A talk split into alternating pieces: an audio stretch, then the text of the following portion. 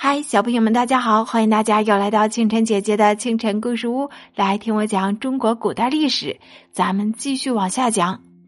我们上一集讲到啊，吴国的强盛有两位离不开的人才，他们是孔武和伍子胥。我们先来介绍伍子胥。伍子胥本来是楚国人，由于他的父和兄遭到了楚平王的迫害，冤死了，只有他在危机之中逃走了。楚平王还下令要悬赏捉拿伍子胥，每座城门的关口都贴着他的画像。伍子胥是焦急万分啊，几天下来，头发和胡子就都急白了。没想到他这副模样，又正好骗过了关口守卫的查验，让他逃出了楚国。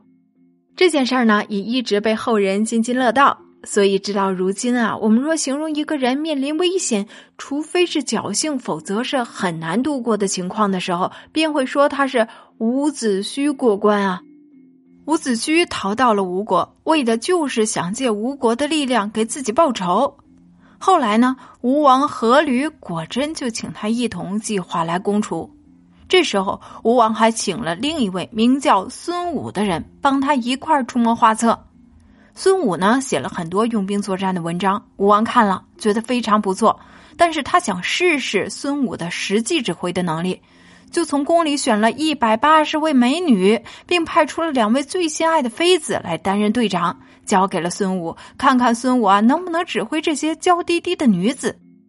孙武很认真的向他们讲解了操兵的守则，可是，一旦下达号令时，宫女就总是嘻嘻哈哈笑得前仰后合的，就连吴王都觉得很是可笑。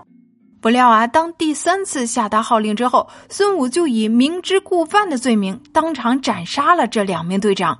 吴王阻拦不成，是心痛万分啊！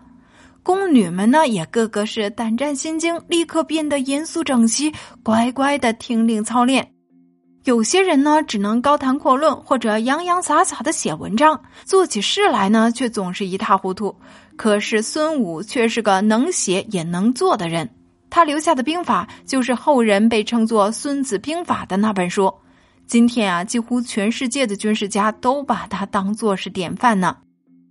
好啦，小朋友们，这就是今天的故事。感谢大家的收听，欢迎大家点赞、评论和分享。如果你收听本专辑超过了百分之三十，你就可以给专辑五星评分啦！感谢大家，我们下一集故事再见啦。